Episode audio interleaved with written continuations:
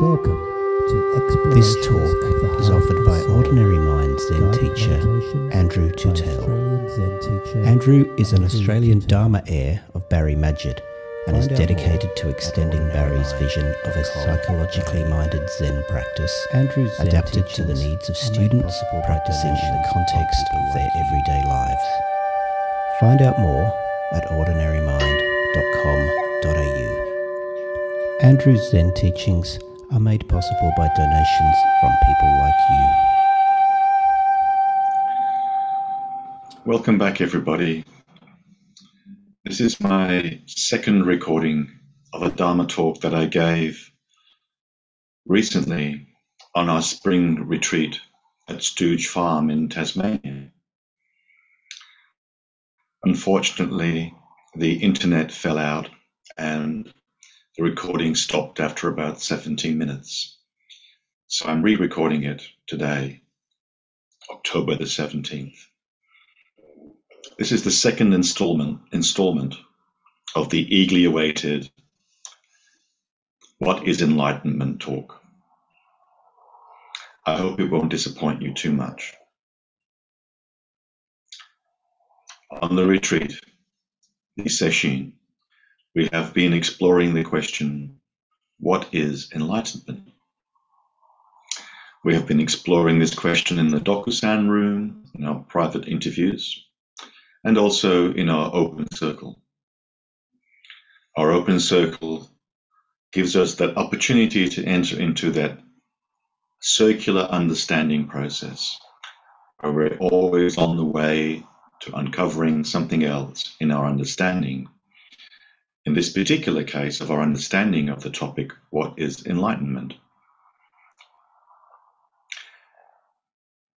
This is a question that you will return to always over the course of your lifetime of practicing, continually refining your understanding of this question, which illustrates how in our Zen we have a dialogical approach to Zen practice. My job is to enter into dialogue with my Dharma friends on the way and to assist you to develop your own understanding so that your understanding works for you. This is an ongoing project, will never come to the final conclusion.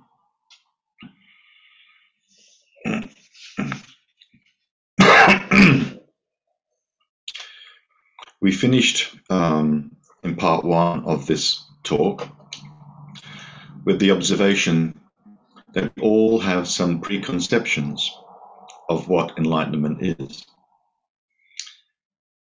And often they take the form of what Barry calls curative fantasies. I have indulged in at least two fantasies, possibly more, over the course of my Zen life.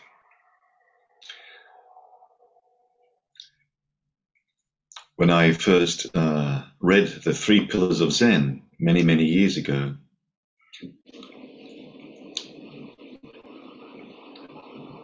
I looked forward to some kind of special enlightenment experience that was going to transform me once and for all. But sadly, I discovered this was not to be. Reading about Joko Beck and her teacher Maezumi Roshi only confirmed this for me. Maezumi Roshi, like many Zen masters, one presumes had a number of very powerful enlightenment experiences, but this wasn't enough to um, bring about a state of psychological health. We all know how Maezumi Roshi was entered into sexual relationships with his students and also acknowledged an alcohol problem. This was very disillusioning for Joko Beckham, the reason why she set up her own school of Zen practice and actually dropped the Koan curriculum. There's no doubting that these enlightening experiences do sometimes occur, especially in the context of a pressure cooker sesshin kind of style of sesshin. If you sit long enough and intensely enough, I am sure some special experience will occur. But unfortunately, they quickly pass, leaving our habituated patterns intact.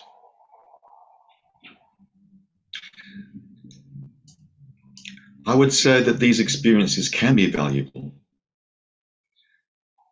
but that particular Zen lineage that we belong to overvalued these experiences. These days, in our Odd Zen, we prefer the philosophy from little things, big things grow. Or as Joko Beck might have said, from little things we build bigger and bigger container.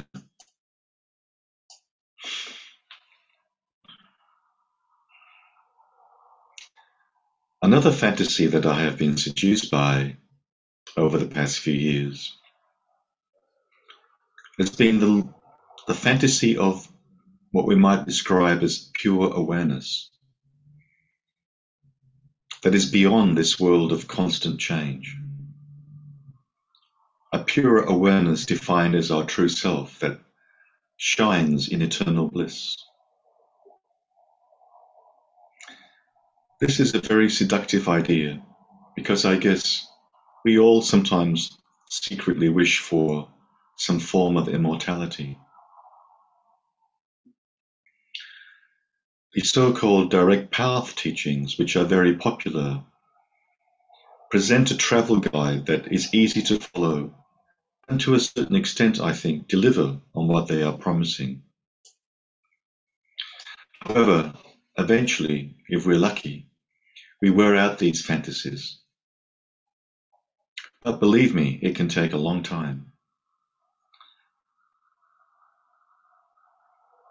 And just because following Barry Magid, I am calling them curative fantasies, it doesn't mean that the aspiration for enlightenment is not genuine.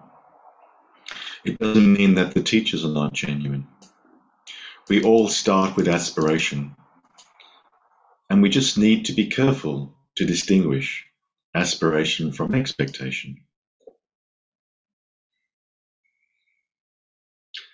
I think we can all aspire to be loving and kind, to be less self centered, to cherish life and to care for those close to us and for our community and planet. I think we can aspire to understand ourselves and our world. to ask the big questions. What is this? Who am I? Why am I here? How am I going to live my life?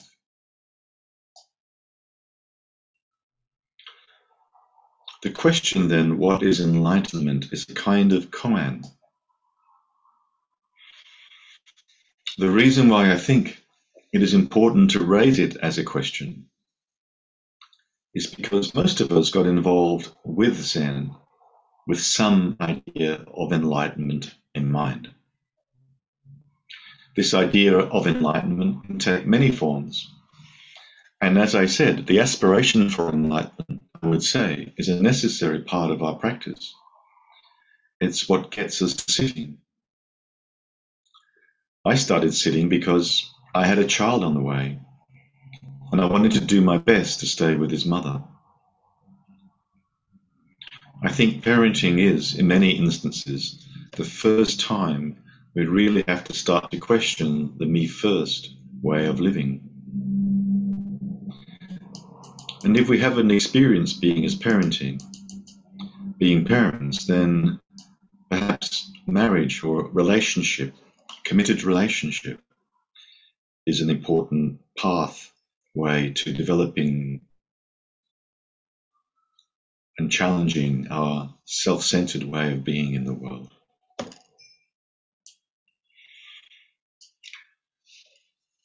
And as our practice develops, our idea of enlightenment will change and become more refined. For example, you will come across the teaching that enlightenment is our true nature. It is not something we have to become, but something we already are. We just have to uncover it from whatever is veiling or obscuring it.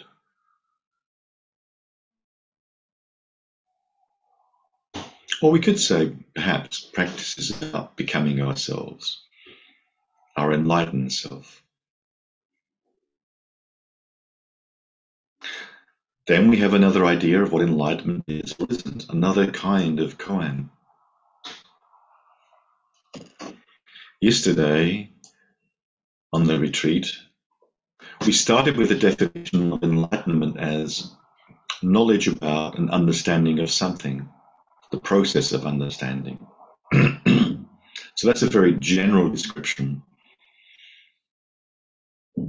I then described how I see the process of understanding in Zen as the circularity of practice or praxis and understanding, each informing the other in a never ending circle, constantly evolving,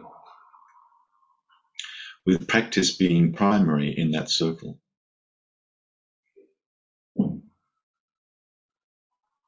It is through our practice and then entering into dialogue that our understanding develops. But I think this also leaves out something important that is essential to our understanding of enlightenment. That is our notion of transformation. The practice plus understanding that facilitates transformation. And because Zazen is a very somatic practice, the transformation, like with psychotherapy, is a long term commitment. There is no magic pill, there is no magic experience.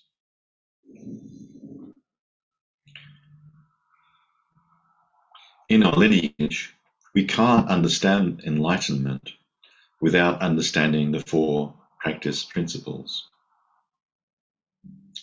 As we practice more and more, our understanding of the practice principles also evolves. And although we talk about a no goal practice, it is important to be able to understand that we can judge our practice. In the chapter in Everyday Zen called Enlightenment, Joko Beck talks about stages of practice. We wouldn't make such a sacrifice if we didn't think there was something important about this practice, some kind of transformation that I think we can personally witness, but more importantly, as we live a transformed life, we hope that it can also be verified not by teachers in authority, but by our loved ones and friends. Joko Beck used to always say to people who came into the Dokusan room to report some kind of special or peak experience, I'm not interested in your peak experience. I'm more interested in how your peak experience has contributed to how your partner maybe thinks about how things are going at home peak experiences are useless if they don't actually transform us in that very practical, down to earth way. Noticing the difference this practice makes to our relationships with our partners, children, parents, and friends is so much more important than the peak experiences. So there is an important sense in which enlightenment is about the person we become, more about leading an enlightened life than having a particular enlightening experience. Albeit, though, those experiences may contribute to us leading an enlightened life. But we always keep inquiring, always asking questions. What is it about practice that it starts to live through me? What are the recognizable qualities of someone you meet who has been practicing Zen a number of years. Are they grounded, at ease? Are they present, attentive? Do they show care for themselves and others? How do they greet a stranger? Are they generous? And so on. It is said that true Dharma can only be personally realized.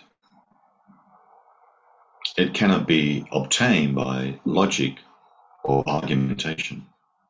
This is true. But what we realize can be shared. And I think it's important to reflect on how our practice is transforming. That's the purpose of the open circle. So, one of the ways we do this in Ozen is to keep asking ourselves, in order to judge our practice, am I okay with this moment? Am I okay with this situation? Am I able to fully embrace life as it is? This genuine sense of self acceptance and saying yes to this life comes from this understanding of enlightenment as this basic feeling of being okay in the world, of being at home in the world, a sense of wholeness. when Shakyamuni Buddha saw the morning star, he looked up at the morning star and said, That's me. Perfectly expressing the sudden delight of realizing non separation. So that's a good place to start. Enlightenment as the realization of non separation. How does that show up in our lives? In, in many ways, this sense of non separation or non duality is really our natural state of being in the world with others. Self and world in this way are indivisible. Look around this room here, and everything you see is here in this room with you, being seen by you. Every sensation and feeling is also being experienced by you. Everything you hear is being heard by you. This is the absolute mindness of the manifestation of all being in our world. But this world is not inside our minds or our consciousness. We are in the world with others. The thought that I am an isolated subject in here somewhere, looking out at the world, is a secondary layering of duality, superimposed and reinforced by the subject object structure of language and our culture in general. Language and culture cause us to identify with this duality. And we separate from our experience, trying to control it, to objectify it and dominate it. And we identify with the story rather than be non separated from the experience of just this moment. Including also moments when we are experiencing anger or anxiety. Being able to be non separate from anger and anxiety. We also need to look at the divisions within ourselves and our communities. The parts of ourselves that we have excluded, we also have to say, that's me too. The parts of ourselves that we may feel ashamed about. To quote Barry Magid, who is very good on this topic, everything in this moment is a Buddha, a perfectly realized being What a shame not to realize it. What a shame to imagine that a star or any being needs to be something more than it already is. What the star already is, however, is not some platonically pure or eternal essence of starness, but ever changing. Perfection and change aren't opposites, they turn out to be synonyms. Not only don't we have to change in order to become perfect, our perfection manifests moment after moment in change itself. That's a quote from Barry's book, Nothing is Hidden The Psychology of Zen Koans. And here's a quote from Joko Beck on evaluating our practice. Quote, one way to evaluate our practice is to see whether life is more and more okay with us. And of course, it's fine when we can't say that, but still, it is our practice. When something's okay with us, we accept everything we are with it. We accept our protest, our struggle, our confusion, the fact that we're not getting anywhere according to our view of things. And we are willing for all those things to continue the struggle, the pain, the confusion. In a way, that is the training of Sesshin as we sit through it and understanding slowly increases. Yes, I'm going through this and I don't like it. Wish I could run out. And somehow it's okay. That increases. For example, you may enjoy life with your partner and think, wow, this is the one for me. Suddenly, he or she leaves you. The sharp suffering and the experience of that suffering is the okayness. As we sit in Zazen, we are digging our way into this koan, this paradox which supports our life.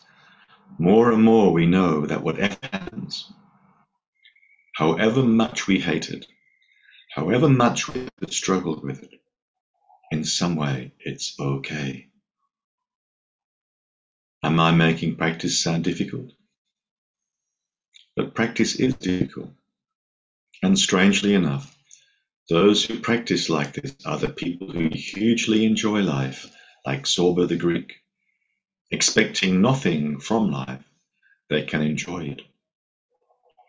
When events happen that most people would call disastrous, they may struggle and fight and fuss, but still they enjoy. it.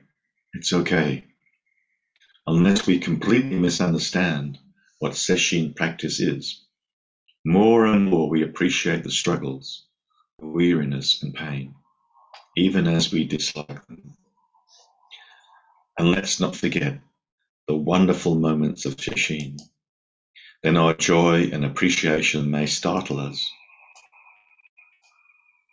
For such practice, a residue builds, which is understanding.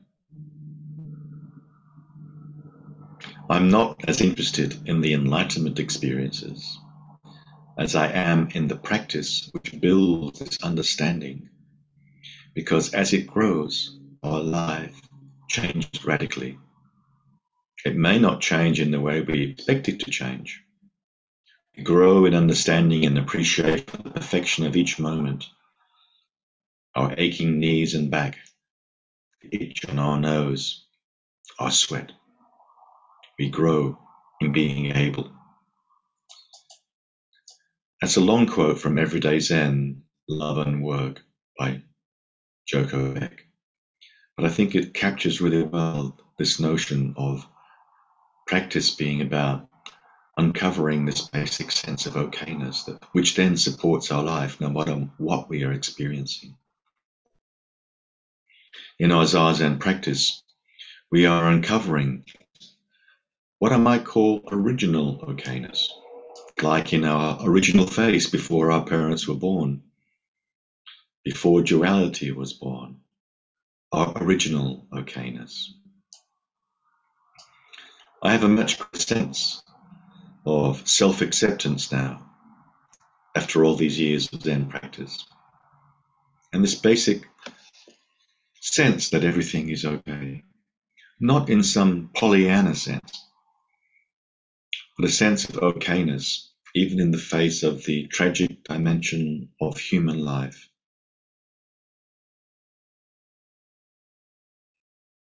Which we witness both in our relationships and in war situations, the terrible, tragic, traumatic dimension of life.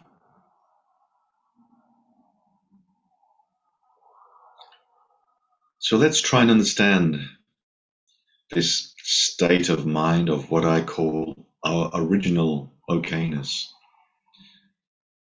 which we might describe as a sense of being at home in our world and being at home with others. Just like that star, I am perfect and complete just as I am.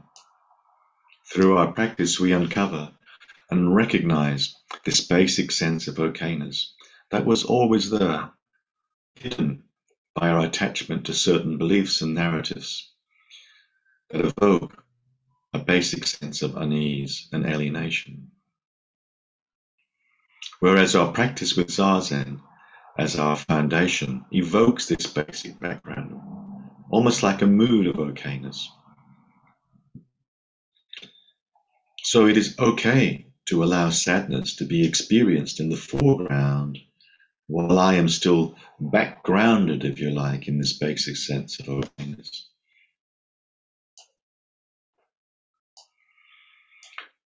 So rather than thinking enlightenment is becoming more spiritual or a more special person, how about enlightenment is all about becoming more human, more ordinary, becoming more fully human?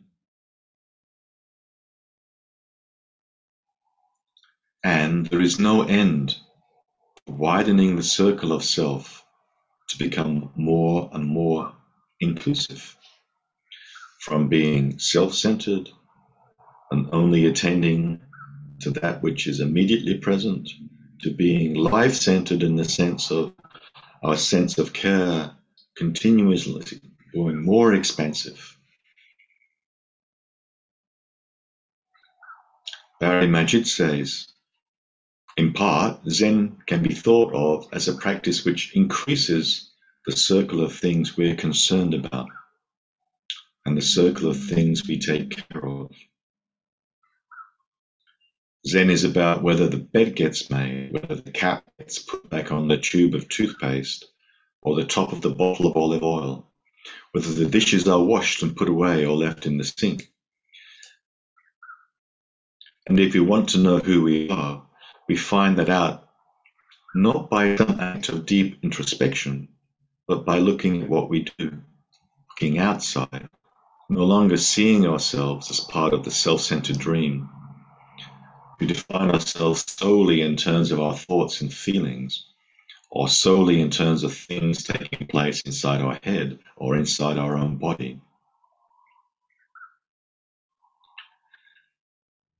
That's who I really am. I think Joko would agree that who we are is as much whether or not we make the bed or not, put the cap back on the toothpaste, as it is what I'm thinking about. Who I am is the quality of my interactions with my world. Who I am is the quality of my relationships with others. And so, as our sense of of inclusion widens, we begin to take care of more and more um,